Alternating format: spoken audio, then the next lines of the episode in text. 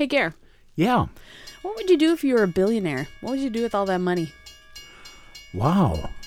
Mm-hmm. Uh, boy, I'd have to think a lot. I'd probably take the afternoon off. It seems like that would be a good idea. Oh, I would yeah. love that. Gosh. Jeez. You know. Um, I, well, you know, you... Of course, I think everybody, myself included, uh, would take care of any financial obligations they have outstanding. Yes. Okay? You pay everybody, um, whatever it is. Uh, from there, I think I would uh, help my kids. Oh, you know? Thank you. Wow, and yes. In Alaska, you would be helped. Mm-hmm. And from there, I'm not sure. I mean, you know, you can only eat so much food. You can only go so many places. And if you got a billion dollars, you know, especially at my age, I I don't believe I could spend it fast enough. why mm-hmm. Why do you ask? Well, I, I mean, you wouldn't do like uh, who who did who built his own? Was it Elon Musk who did his own rocket ships? No, jeez, right? Well, up to and took people on the trips. It didn't. You know, didn't William Shatner take a trip with Elon Musk up to space, and then he got like all like he came back and he was all disturbed and stuff because he was like, "Oh no, this big beautiful Earth, and we're totally ruining oh, it, it." Like it he had like an existential crisis or ah, something. An experience. Mm-hmm. Um, you know, and it's funny because back in the day there were philanthropists that took their money and they they built great things. They didn't buy a bulletin board that spreads lies. Okay, mm-hmm. There was a far more honorable thing. Yes. Um, it, Carnegie, he built libraries. Ah, speaking of and Carnegie. You mm-hmm. know a lot about the libraries. I know that Carnegie built, uh, I think, it, well, I don't know. I think it's like sixteen hundred libraries mm-hmm. throughout the country. Yeah. And he built churches. He was very philanthropic. He was indeed. So I think that's a great thing to talk about. And because it was guess a what? lot of dough that, oh, that he spent. I can you tell know? you exactly how much dough. But first, the yes. bridge, obviously, you're bridged. You so are you're, bridged. you're getting bridged with Gary Kelly. And I'm Kelly Halston Erickson. And I'm Jerry Halston. And this is the podcast that is light on history, heavy on nostalgia, a little bit heavier on history this time. Because I actually have some good stuff to talk about here. Well, you know this stuff. Yeah, starting with our friend Dale Carnegie. Not Dale Carnegie. Not Dale. Oh, you know what I was thinking? Isn't he the Win Friends and Influence People author? That book? And, Andrew. Da- Dale is, yes. Dale is the author. Yes. Andrew Carnegie and is the Scottish philanthrop- philanthropist. Yep. He died in the talk. early nineteen hundreds, if I remember right. Mm-hmm. And he um, he spent forty million dollars, and that is one point two billion dollars in today's dollars. In today's dollars, yes. He could have uh, mm-hmm. could have bought a Twitter. Building, yes, building Carnegie libraries, and um, really? yeah, yep. And there were, and it's interesting because there's they he built libraries not only in the U S but across oh, across the world. Well, um, he's from were, Scotland, yes. if I remember right. Yep, um, but all, really, yep, all over the place. And um, it by nineteen nineteen, there were thirty-five hundred libraries in the United States. Half of those were specifically Carnegie libraries, but really? then the other half were were ones that were um, sort of funded in some part. With I think money. that's that's a really noble thing to do. Uh, might have been selfish in the uh, respect that uh, uh, maybe he didn't want uh, a bunch of uneducated boneheads working for him or or his heirs in the future, so we might as well smarten them up. Well, true story. I and I, I think there was a certain... I think he also had a lot of love. Had a lot of love for reading and, and books. And there was a, a gentleman who was pretty instrumental in his youth in getting him to read and educating him. So um, I think he just had a lot of love for libraries. And he had kind of an interesting system for offering these grants. Um, the you the local officials, the local governments could apply for some of this money, but they had to demonstrate a need. They had to provide a building site. They have to pay the staff and maintain the library. Okay, okay. And They had to, two th- other things, they had to draw from public funds to run it, so they could not use only private donations, and they had to pr- make sure it was a free service for everybody. Oh, okay. So some okay. stipulations behind that money. There was a commitment money. then by the city, by the benefactors of his generosity then. Mm-hmm, mm-hmm, exactly. Okay. So in our okay. and in our fair city, as early as eighteen sixty, people were interested in library types of um, organizations. This started, the first quote-unquote library was um, a, a, the book lending organization, was a small group that um, just had sort of a reading room. Really? But the actual first library in Duluth was actually in the Masonic Temple building, which was formerly at second Avenue West and Superior Street. And that was from eighteen ninety to nineteen oh two, when the city of Duluth demonstrated that, oh boy, we've got way too many materials and we need an actual library building. Yeah. Yep. And so they applied for the money to get this new library. And um, it was, let's see, the old library was at, well, the Carnegie Library. The new library, old library? We have many libraries we're talking about here. Yeah, so yeah, the, the new Car- old library. The Carnegie Library is still standing, and it is at one oh one West second Street, and that opened. Oh, that was yep, the first. Huh? Yep, the first one. Okay. And the doors opened early nineteen hundreds, and it had a capacity of sixty thousand books. Wow. Mm-hmm. And of course, it's a gorgeous building. There's the dome. Have and you ever mar- been in marble it? Stairs. I've never actually been in. Have Ooh, you? Yes, I was oh in my gosh. it when okay, it was talk to me. The library. Yes. And it was uh, just a beautiful building. I was young and I didn't appreciate such things, but to the best of my recollection, there was a dome, and it was uh, almost like going to church, except mm. it was full of books, mm-hmm. and uh, you had to be quiet.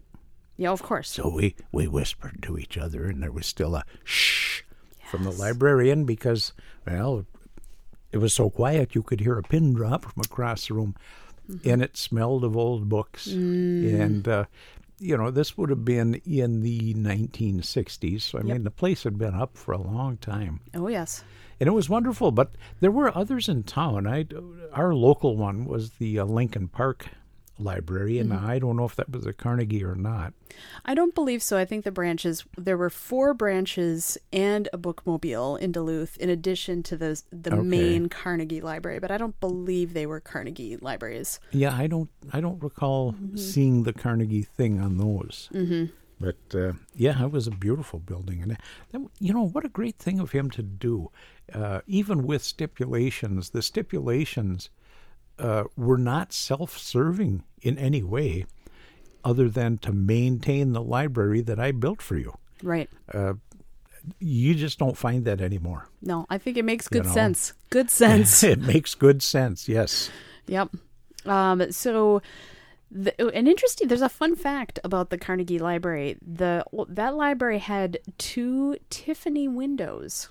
Oh, really? Yes. And when they determined that they were going to build the new library, which I have more information about, um, they actually started studying um, the feasibility of having a new library, probably at the time that you remember being there. It was the mid-sixties when yeah. they started thinking yeah. about, like, oh, this is starting to get a little out of control.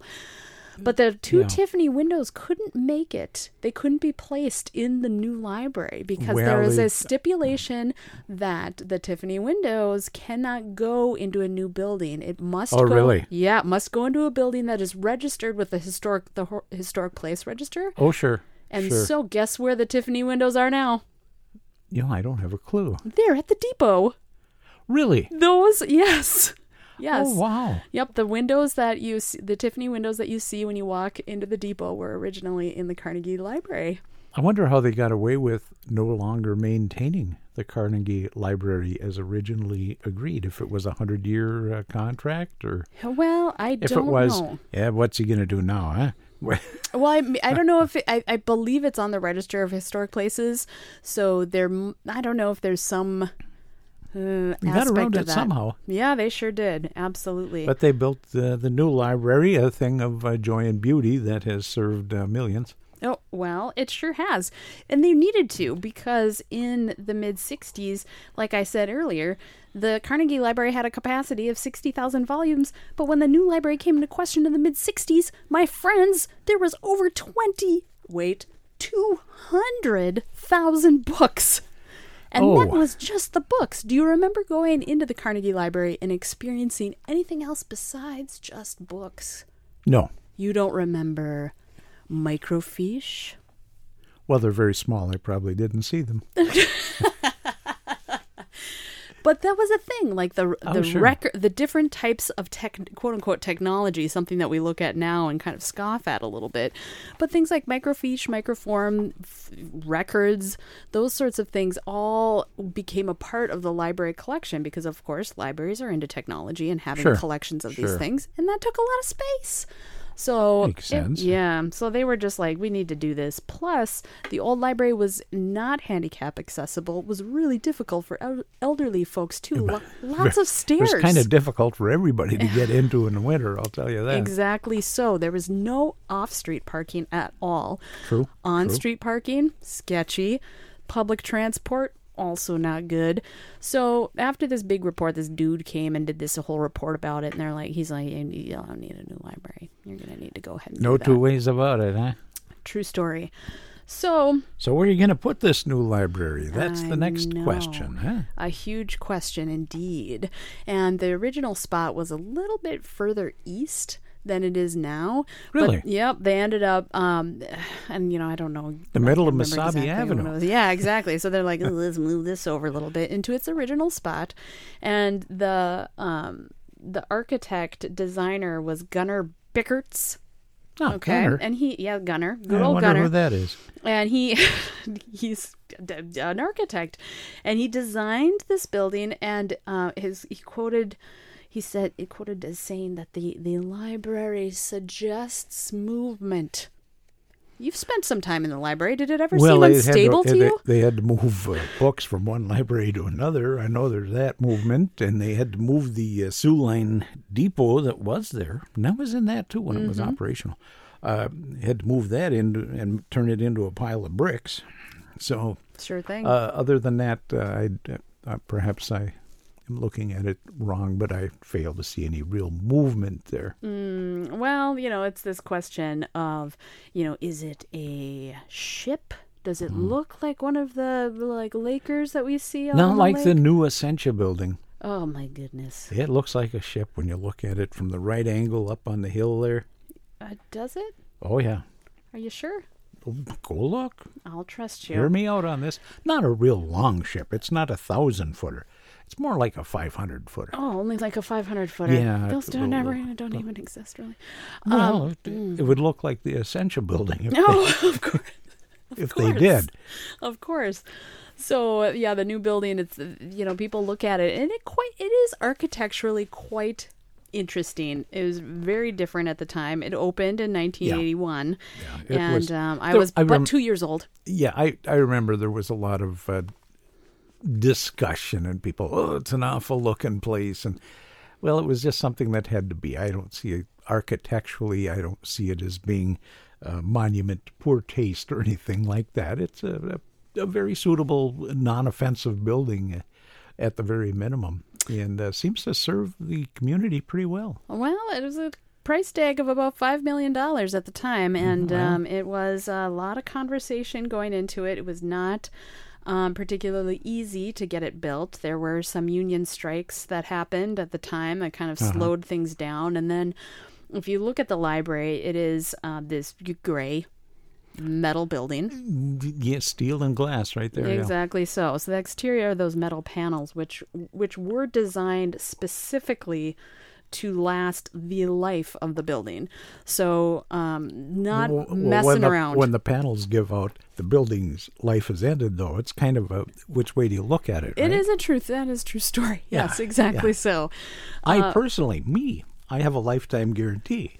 Well, when I'm dead, uh, my life is over. So done. The warranty and guarantee is a void. Exactly so. So your logic uh, works really well here, I think. Um, but it still stands, obviously. And, yeah. um, you know, it's almost, well, It's forty-one it's years old. It's a little older, little little younger than you. Exactly right. So, um, yeah, and there was so there were some problems, supply chain issues. Interestingly, um, getting all of those metal panels. Yeah, um, there's into nothing Duluth. New in this life. I really. know, right? Everything old is new again. Yeah. So then, then we had ourselves a new library, which has uh, a capacity of three hundred thousand volumes and wow. has undergone a great many changes since um, we used to go there when I was younger. And this is, you know, we talk yeah. about this stuff, Gary, and I think yeah. one of the things that happens is we talk a lot about your childhood, but one of the things that I remember really fondly from my childhood that sort of inspired me to want to talk about this was very fond memories that I had when I was quite young, going with you and my brother to various places downtown. We'd come down, we'd go downtown, and we would go to the Global Village, which was right yep. down there on Superior yep. Street. The old Oryx mm-hmm. building. Mm-hmm. Yeah. Mm-hmm. Lo- and I love, oh boy, I love Global Village. And Global Village just recently, I would say in the last three, four years,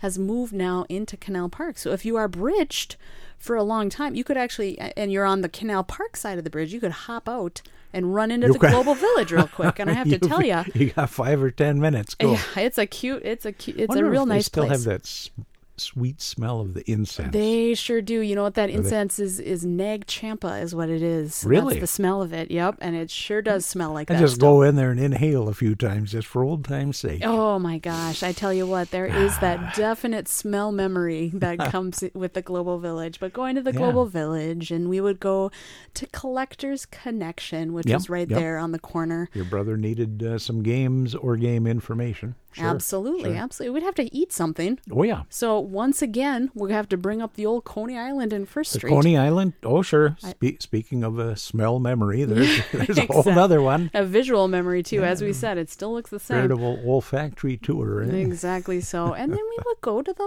library. Yeah. And the library was terrific. It it's and it still is this way. There's been a lot that has changed in the library, a great deal that's changed. And well, I actually the, worked at the library, yeah, yeah. Um, you know, twenty or so years ago, and even in that time, it has changed drastically. But really? One thing remains the same, and that is that children's section that's back there on the first floor. Have you floor. taken your kids there? Always. Almost, uh, not weekly, but definitely regularly. regularly. Yep, we head on over. It was, it was a wonderful thing for you guys. There were so many swell things to play with for you guys, I remember, and other kids to just play with. Mm-hmm. Nothing structured. It was no big deal. You just went to the library and played a little bit. It was... It was good for all of us. I would imagine the library, or at least I would hope, I haven't been there for a long time, but I would hope that they have kept up with technology and, um, you know, have, have changed once again from microfiche uh, and video, yep. uh, V C R type, uh, V H S tapes, uh, kind of gotten rid of those and stepped it up a little bit. But, yep. uh, still good, huh? Yeah, you know, it's one of those places where you, again, like the Coney Island, where you go and it's like, if you went there when you were a kid, you go there now and it's like, yep, that that foundation of the good, wholesome, you know, ma- the materials are there. Yes, things have changed. Yes, there are computers. Yes, there are books that will actually read to you in the book. Like there's like little recorder in a book that you oh, press play. Really? Like, yes, it is so cool. Oh man! And there are very few books now on the first floor. The fiction, really? Yep, fiction and nonfiction are both upstairs now. Um, and there's a there's a, computers for use upstairs as well. So it's it's a different looking place. It'd be wow. worth it'd be worth going to and checking. Out. You'll they, have to take me with sometime. Yeah, yeah, but I can I re- go play too. Absolutely. Like I, I remember when I worked there, you go upstairs and um, just nonfiction was up there, and this was true yeah. when I was a kid too. But this yep. was back in the day when we were a little bit less scared of stranger danger. Um, you would go upstairs while we were playing, we we're hanging out downstairs, and that was fine at the time. Oh yeah, wouldn't do that with my kids nowadays. Probably not. But at the time, it was fine, and I'd come upstairs, and that was the place where you knew. I knew I had to be very quiet. Well, yes, there, there's something to that. Yeah, yeah. Exactly. So, but back back in the day. Um, uh, they would have just rows and rows and rows and rows of shelves with all of these historical, old-timey here's the Duluth records of whatever is going the, on. Do like, they still have that, do you think? They oh, do I not. would imagine. They, no? Nope. Or did they, I suppose we've scanned it all and it's all available online. I would assume so, yeah. But all those volumes, those shelves yeah. and shelves of all, those reference books, those yeah. old books, not there anymore. So I'm not okay. exactly sure where they are, but... Yeah, we'll have to report on that, I think. I think so. I can say for sure that every all the information I found about the library and the history of the library came from the library. And I went to the library, my friends, and well, I asked. That's, that's a good place to look. Yep, I need some information about the library. And they went to a special drawer and they pulled out a giant folder. And they said, what years are you looking for? And I said, well, I mean, kind of like as late back as you go, as far back as you'll go up until... Yeah. the nineties, I guess, and they pulled out these folders, and it was all the newspaper clippings and all really? of the, yeah, it was cool. Wow. It was very cool. But, um, you know, the library, why the library? Why was it important for you to bring us there? Uh, it was, um, I, ha- I have to think about it for a second. It was, it was exactly what you said. It was clean, wholesome, safe, warm, dry entertainment for you guys. You guys loved it. Mm-hmm. And, you know, where else are you going to go, especially in the winter, yeah. with your kids for an experience that even comes close to going to the library? Right. There's nothing. Uh, we didn't have a McDonald's with a bouncy house or whatever you got going on in that. Yeah. You know, we didn't have things like that when you were a kid. That was just one of those interesting little corners of this world that... Uh, you could just go spend some time with. Yep. I think that's fantastic. And it's, of course, one of those places I have a very good feeling. I love a library. I love a library. I love the smell of the books. I love the people who are there. It's so great. Oh, my gosh. I, I flip through the books, and I just now as an adult, and I see books that I loved as a kid. And I just, it's just, you get those warm, fuzzy feelings. Oh, yeah. It's yeah. so terrific. I, um, I I do not, I'm not a reader. Yeah. Um, however, technical information, um, I always will go to a book. And even if we're out on vacation or something, we're just kicking around, if there's a bookstore, I'm going to go look. And, and usually if I bring home a souvenir, it'll be a book on something mm-hmm. because I just feel good about books. Yeah. You know, I like computers. I like my iPad. I like my phone. There's something about that book, the feel of the pages, the thumb through it ability that you just don't get with any media other than a book. Mm-hmm. And, of course, the library has been a constant source of, uh, oh, if I have trouble with a car, they've got all the reference material you need. And you can just go down there and get that reference material in print form and thumb through it and scratch your head and uh, resolve your problem. And it just... it's better than being online. Yeah. You know? Yep. Yes, the library is, is still a go-to place, not for me to go get a book to read, but an information place mm-hmm. uh, to this day. Yep, library is a fabulous service. Oh, my gosh, wait. I hear yep, the bridge is starting to...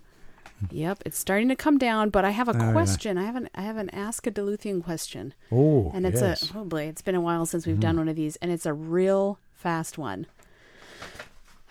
I'll G- talk as fast as I can. All right, dear Garen Kelly. What are the gales of November? Gales. The gales of November. I have a cousin, Gail. I was going to say, they're the, the people, they're um, women usually who are yeah, yeah. around. No, it's no, no. It's a parade. No, no, no, it's not. The winds, the winds. It, it can be extremely windy this time of year. It was the gales of November that brought down the uh, Edmund Fitzgerald. It was a terrible storm yep. in November. Indeed. Yeah. Oh, yeah. Yes, yep. I remember it well. Mm-hmm. And accompanied by the Arthur M. Anderson, which is another boat that you can still see. A oh, twin. Yes, they were a twin, twin twin ships. Mm-hmm. And uh, yeah, I, I, uh, we were living in the West End at the time, and I remember it was blowing and it was snowing sideways. For God's sake, it was wow. a god awful thing. Um, well, bridges coming down. I do need to tell you that the Getting Bridged podcast is researched and written by Kelly Halston Erickson, remembered and recorded by Jerry Halston at the compound on Park Point, and produced by Jerry Halston and Kelly Halston Erickson, so we have no one to blame but ourselves. Sources are compiled at rss.com slash podcasts slash getting bridged. And you can ask questions and comment on our episodes on Instagram at Getting Bridged. Joining our Facebook group by searching Getting Bridged Podcast and by emailing us at gettingbridged at gmail.com. Special thanks to Mary and Dan, you know who you are, and to the many people in our lives for whom reminiscing is a varsity sport.